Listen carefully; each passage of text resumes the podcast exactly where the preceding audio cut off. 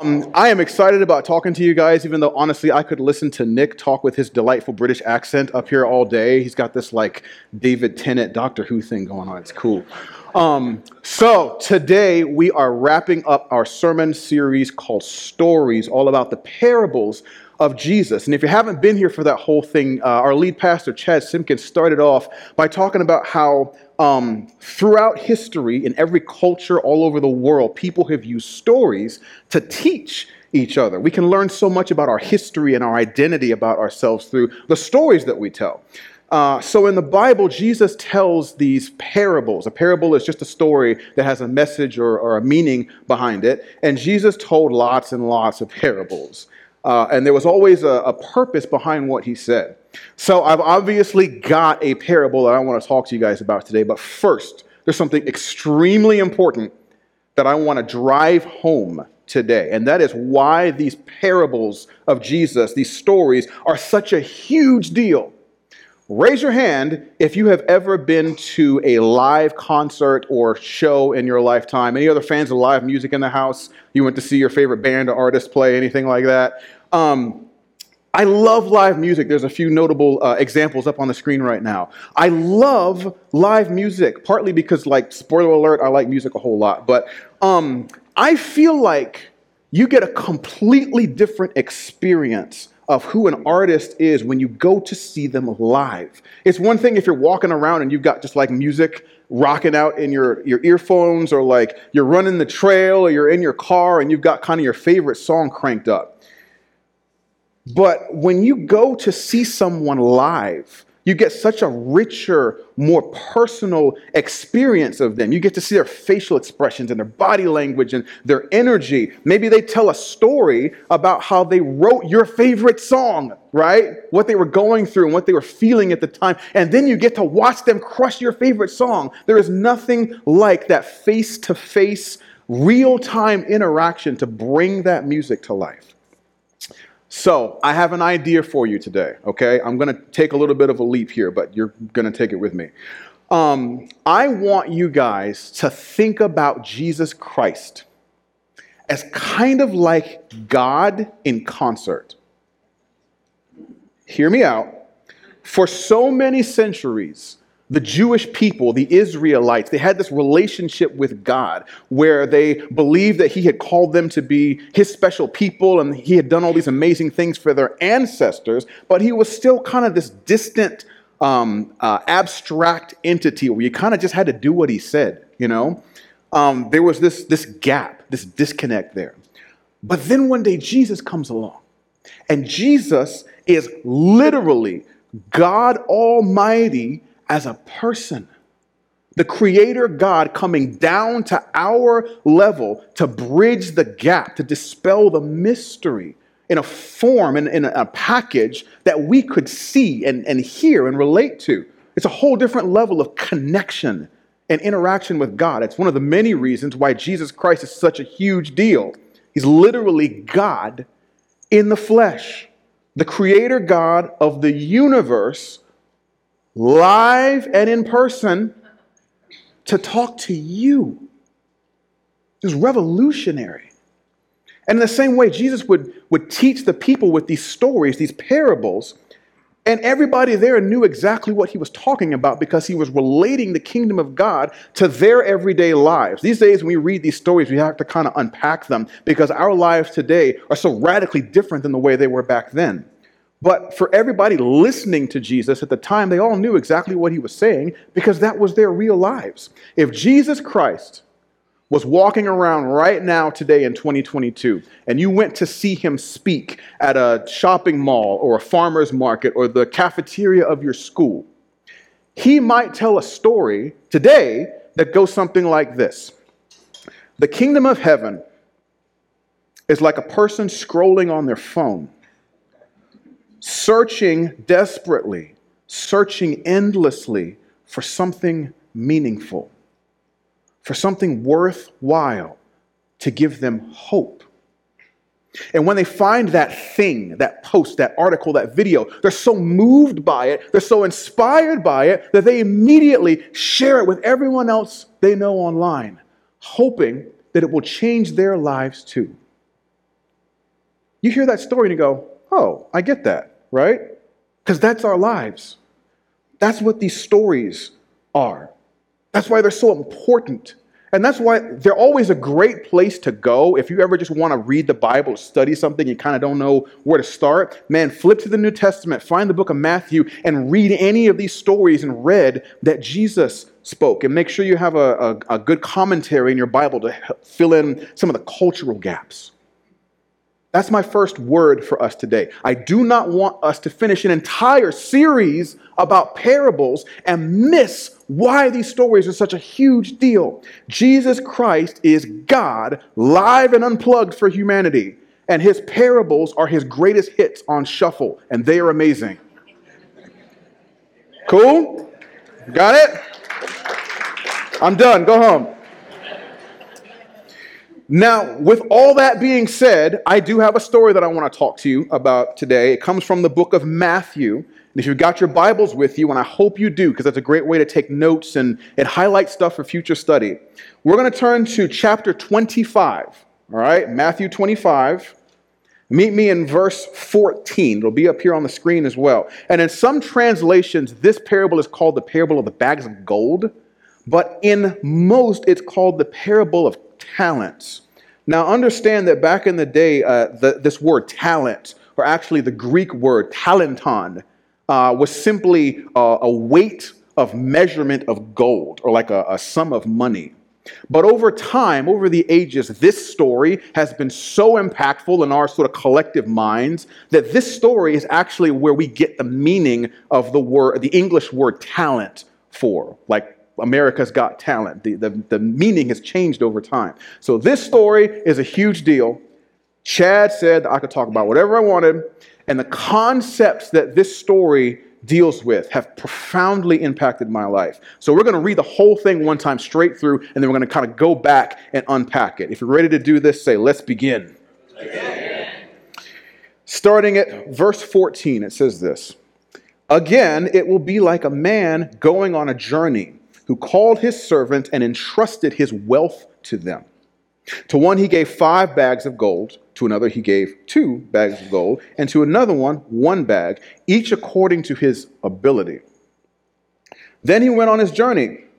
The man who had received five bags of gold went at once and put his money to work and gained five more bags. So also the one with two bags of gold gained two more. But the man who had received one bag went off, dug a hole in the ground, and hid his master's money. After a long time, the master of those servants returned and settled accounts with them. The man who had five bags of gold brought the other five. Master, he said, you entrusted me with five bags of gold. See, I have gained five more. His master replied, Well done Good and faithful servant, you have been faithful with a few things. I will put you in charge of many things. Come and share your master's happiness. The man with two bags of gold also came. Master, he said, you have entrusted me with two bags of gold. See, I have gained two more. His master replied, Well done, good and faithful servant. You have been faithful with a few things. I will put you in charge of many things. Come and share your master's happiness. And then the man who had received one bag of gold came. Master, he said, I knew that you are a hard man, harvesting where you have not sown and gathering where you have not scattered seed. So I was afraid. And I went and I hid your gold in the ground. See, here is what belongs to you. His master replied, You wicked, lazy servant. So you knew that I harvest where I have not sown and gather where I have not scattered seed. Well, then, you should have put my money on deposit with the bankers so that when I returned, I would have received it back with interest. So take the bag of gold from him and give it to the one who has 10 bags. For whoever has will be given more, and they will have an abundance. Whoever does not have, even what they have, will be taken from them and throw that worthless servant outside into the darkness, where there will be weeping and gnashing of teeth. Every now and then you read something in Scripture that just makes you go, ugh.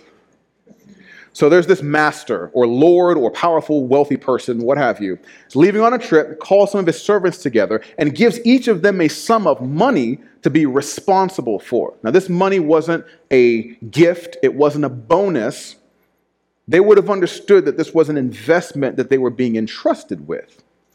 So the implication is that the master in the story represents God, and the servants represent us God's people, those of us who claim to serve and follow God. Now, look, in some translations of the Bible, it varies what the master gave these servants. Here in the NIV, it says he divided his wealth. If you're reading in the New American Standard or the King James, it might say something like he divided his property or his possessions. And I even found an interpretation of this parable that argues that what was given to these servants actually represents the gospel itself and that this last servant was condemned for not doing anything with his faith. Food for thought. But look, I don't want us to get hung up on the specifics of what the master gave because it's just a story. The point is, what was entrusted to these servants is supposed to represent something. That God has given every one of us certain resources, and it is of extreme interest to Him what we do or don't do with that responsibility. Hmm. Responsibility, that word means a lot to me. Um, if I had to name three people, real or fictional or otherwise, who have influenced and shaped my life the most, it would probably be my dad, Jesus, and Spider Man. Um, not necessarily in that order. That's not, I didn't do that. Anyway, so we should all be pretty familiar with Spider Man by now, right? I mean, we've had dozens and dozens and dozens of movies and TV shows and cartoons about this character. And recently, Marvel made a movie that had several of those Spider Mans in the same film, and it was rad.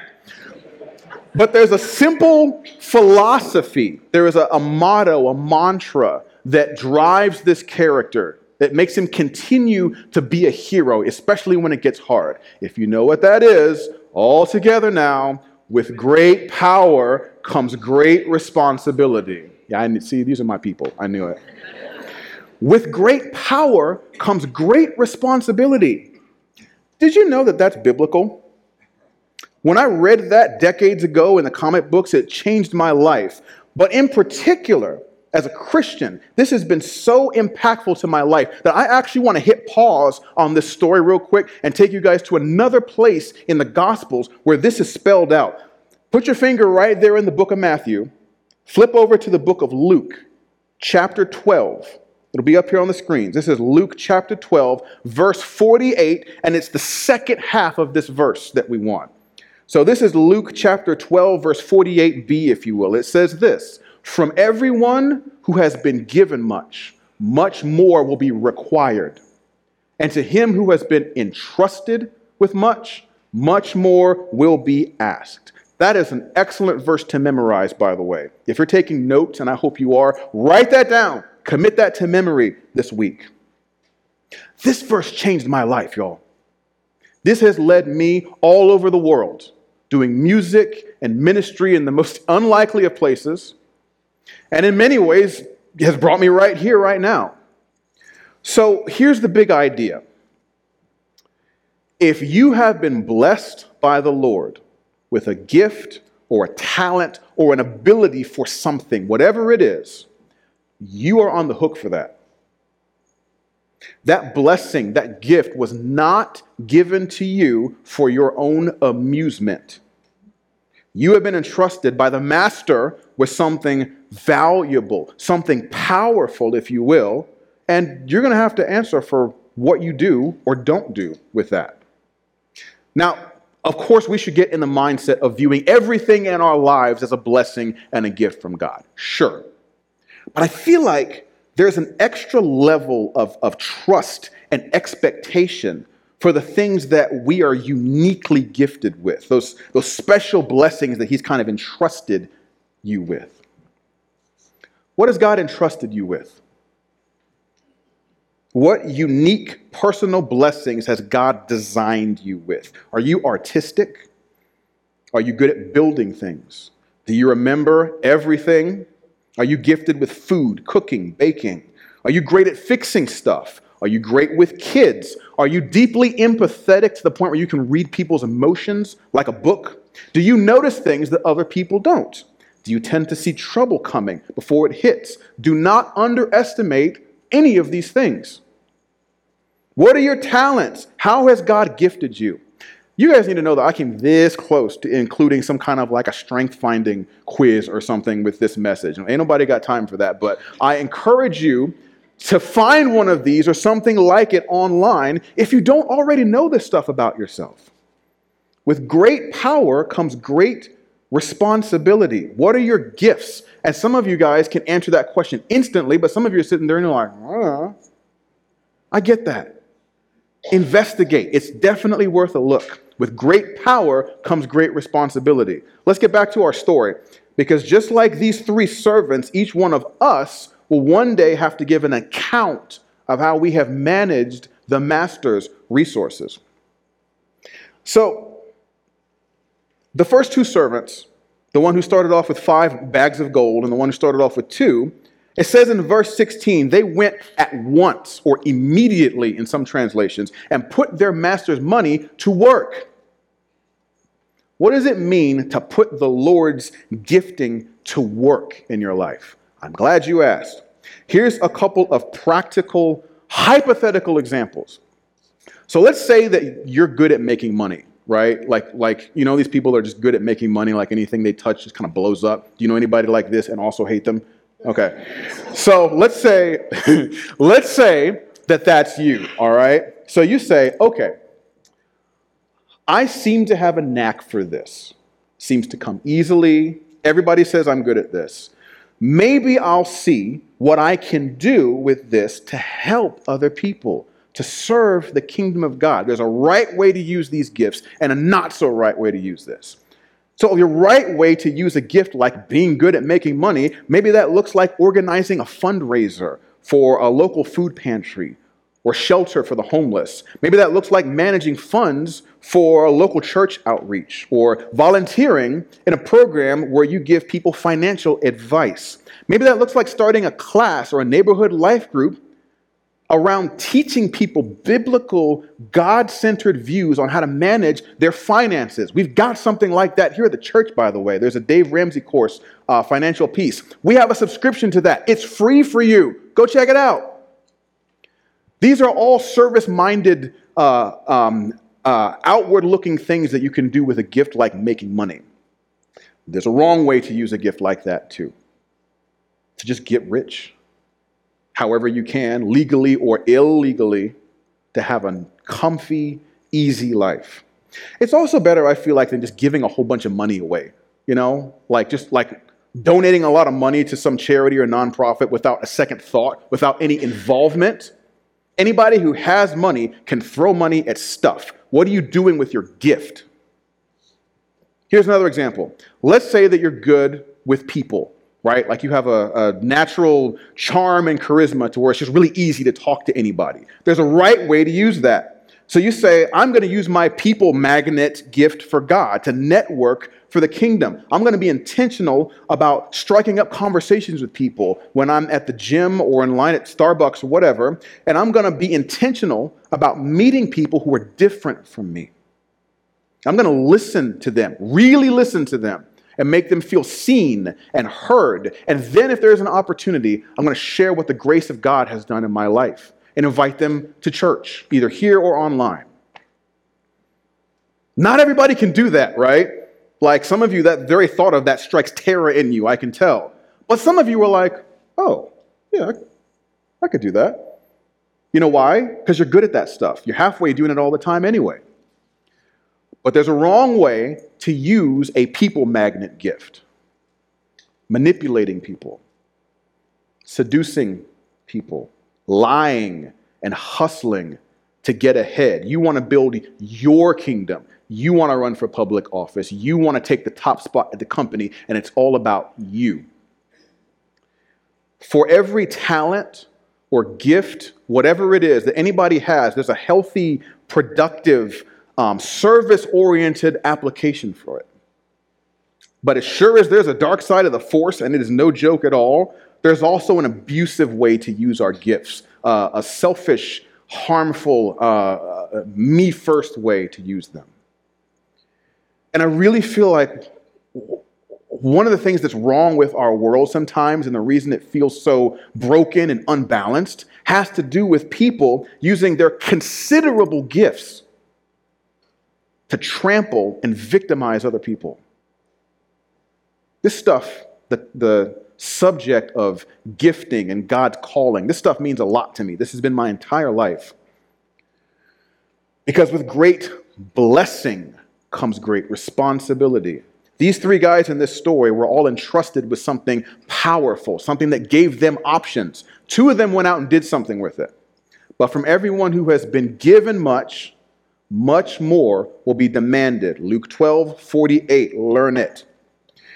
Now that we've driven that point home, I actually want to go back and read this entire story again from the top. We're going to kind of skim it, but I want to stop and just call attention to a couple things. So, one more time, we're going to take this from the top. If you're still with me, say, go for it. Go for it. I feel like that was less people than last time, but it's all right. It's cool. Thank you.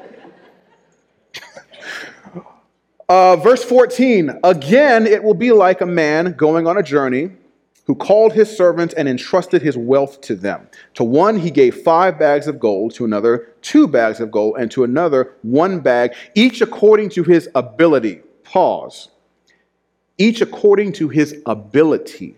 Notice that these guys all got kind of different amounts or like different degrees of blessing, if you will, but the master didn't distinguish at all between the results of the first two. In his eyes, they were both faithful, and successful. It would have been easy for the second guy or even the third guy to go, Well, I didn't get as much as him, so I couldn't do a whole lot. No. The master gave them what he thought they could handle. And the first two guys, instead of whining about how unfair it was, just took the blessing and went to work. And I feel like that's important for us because I think sometimes we spend way too much time looking around at what everybody else has got.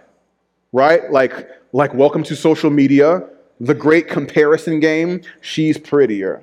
He's taller. They're smarter. They're so much cooler. Well, if I was on the team, well, if I had money like that, well, if I had that job, well, if that was my boyfriend, I wish that I could be like the cool kids, right?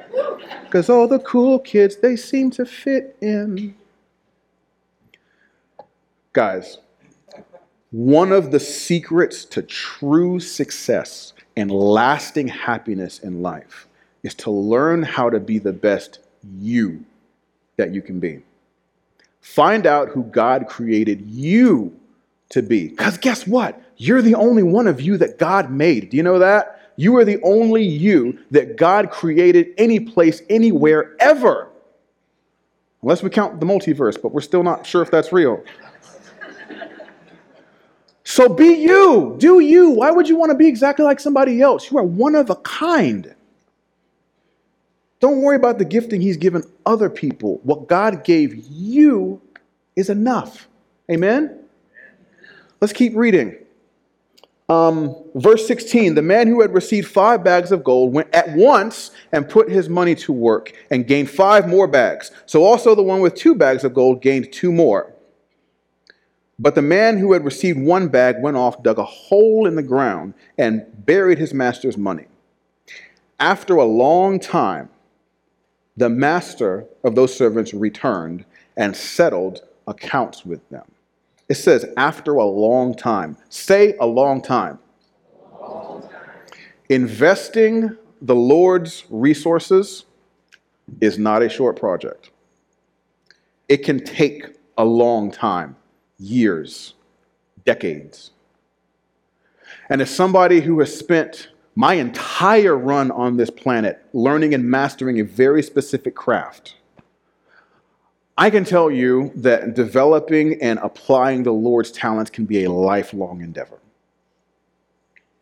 So if that's you today, whether you're here or you're watching online, if you're on that path, if you're on that track, settle in for a nice long journey. I don't know who like I'm talking to you right now. I just I, I was working on this and I just feel like this needs to be said. Have some patience with yourself. Extend grace to yourself. If you're not where you think you should be in two or five or 10 years, remind yourself it's a marathon, not a sprint. God's timing is not ours. Thank you, Jesus. Success is not about being rich or famous or envied. Success is about being faithful and responsible with what the Lord has given us. 19, after a long time, the master of those servants returned and settled accounts with them. It says settled accounts with them. Say settled accounts. I don't want to scare y'all, but I want to remind you that one day God is going to settle accounts with you. He's going to settle up with everybody. And on that day, he's not going to ask you how many degrees you got, how many letters are on your name, how what the, the company bottom line was under your leadership, how many likes and thumbs up you got on that poster, any of that stuff. He's going to ask you, what did you do with my son's sacrifice? And what did you do with what I gave you? What's your answer? You better have one. What do you think he'll say? What do you want to hear him say? Because I'll tell you this you do not want to hear God call you wicked and lazy. Verse 20 the man who had received five bags of gold brought the other five. That, we're going to skip ahead a little bit. Likewise, the man with two bags of gold also came. Master, he said, You entrusted me with two bags of gold. See, I have gained two more. But then this third guy gets up. And I feel like this guy is like clearly nervous now, right? From watching the other two people go, right? Like this explanation kind of reeks of like guilt and anxiety to me. Then the man who had received one bag of gold came. Master, I, I knew that you're a hard man, harvesting where you have not sown and, uh, and, and gathering where you've not scattered seed. So I was afraid and uh, I, I went and I hid your gold in the ground. See, here is what belongs to you. Verse 25 says, So I was afraid. Say afraid. afraid. How many times have we let fear stop us from doing the things, from being the people that God wants us to be. How many times in life have you known exactly what the right thing was to do? You knew exactly what God wanted you to do, and you just chickened out? Probably an awful lot if you're anything like me. Guys, if you don't walk away from this message with anything else, can I challenge you to be bold? Let's be bold in our faith. Let's be bold in our walk with God. Time is short. The master's coming back. We need to be brave and bold. We need to practice the ability to overcome great fear. And not only fear, but also laziness, because sometimes it's inconvenience that slows us down too, right? The master said, You wicked and lazy servant. You do not want to hear that from God, y'all. That's not a good look. I actually want to finish this up today by reading this last part of this story in the message version of the Bible. You guys may know that the message is not really a, um, a, a translation of Scripture so much as kind of a paraphrasing of it. But I find that it can be helpful to get additional meaning from things when you read the message alongside a translation like the NIV or the NASB. So, one more time, I'm just going to read this ending in the message. It'll be up here on the screen. We're starting at verse 24, and this is what it said. The servant given 1,000 said, Master, I know you have high standards and hate careless ways, that you demand the best and make no allowances for error. I was afraid I might disappoint you so I found a good hiding place and secured your money. Here it is, safe and sound down to the last cent. The master was furious. That's a terrible way to live. It's criminal to live cautiously like that. If you knew I was after the best, why did you do less than the least?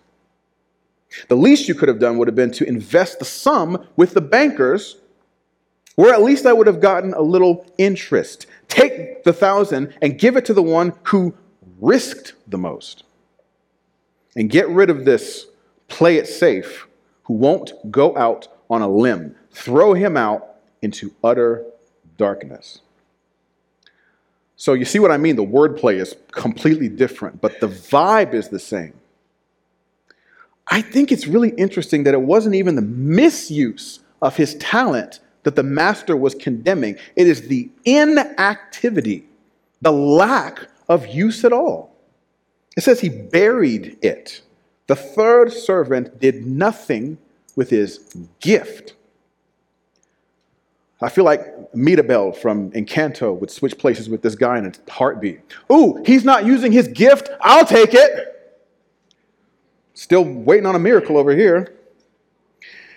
It says, Take the thousand and give it to the one who risked the most. I think God wants us to be a little more daring in the way we live. Because look, if we're only using his gifts for ourselves or not at all, what a waste. What a shame. What a sin. Now, look, I got to say this. Look at me, everybody, because this is super important. I am not telling you that you have to go out and do more stuff for God or you're not going to get into heaven. That is not the gospel. That is not the point of this story. There's nothing we can do to earn our salvation. We are saved by faith in Christ alone. Amen? You cannot work your way into heaven. It's not happening. And if you walk away from this thinking that's what I said, then you can end up in a really um, legalistic, works based, um, guilt ridden relationship with God. And that is not my intent. Put your trust in Jesus first, last, and always. And then be secure enough in that settled relationship to responsibly and boldly apply your talent, apply your faith, really, where He is leading you.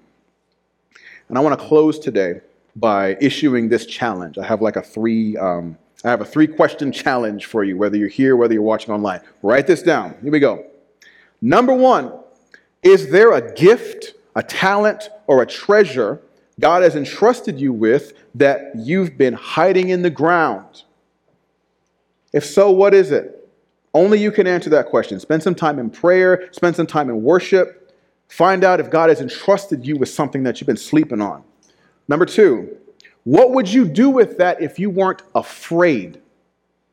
Here is a great question to ask yourself for the rest of your life, like no matter what you're doing. If you weren't afraid, what would you do? Think about it, pray about it, and then if it seems right, go do that thing. You might be astonished at the results. And number three, what's your next step? What practical steps can you take right now to move forward with God's investment in you. If you have no idea, might I suggest joining one of our neighborhood life groups where you can get around other servants of God and they can help you discover this journey, discover this calling. You can do that today. You can sign up online or outside, just like Nick was talking about earlier. Maybe you need to rededicate yourself to following God's path. You've been taking a break You've been away for a long time, but you know it's time to come back. You can do that today. As soon as we get done this morning, there'll be members of our prayer team uh, over here on the side, and I might even ask a few of the elders to jump in just to make sure we have enough people. They will be happy to pray with you, help you get back on track. And finally, if you've never made that decision in the first place, to surrender your life to God, to make Jesus Christ your commanding officer, you can do that today. We don't do this very often around here, but I want to give you that opportunity as we move into our communion time. If you're here today, hopefully you picked up one of these little cups on your way in. If not, just put your hand up. The ushers will, will hook you up. And as we get ready to take communion, guys, I, I really hope that, um, that this series will not be the end of your time with these parables, these stories. They are Jesus' greatest hits. And there's so much that we can learn from them. We've really only scratched the surface these last several weeks. So I hope that this series has inspired you to spend your own time reading and studying them, and that in time you will develop a love for the wisdom that's there.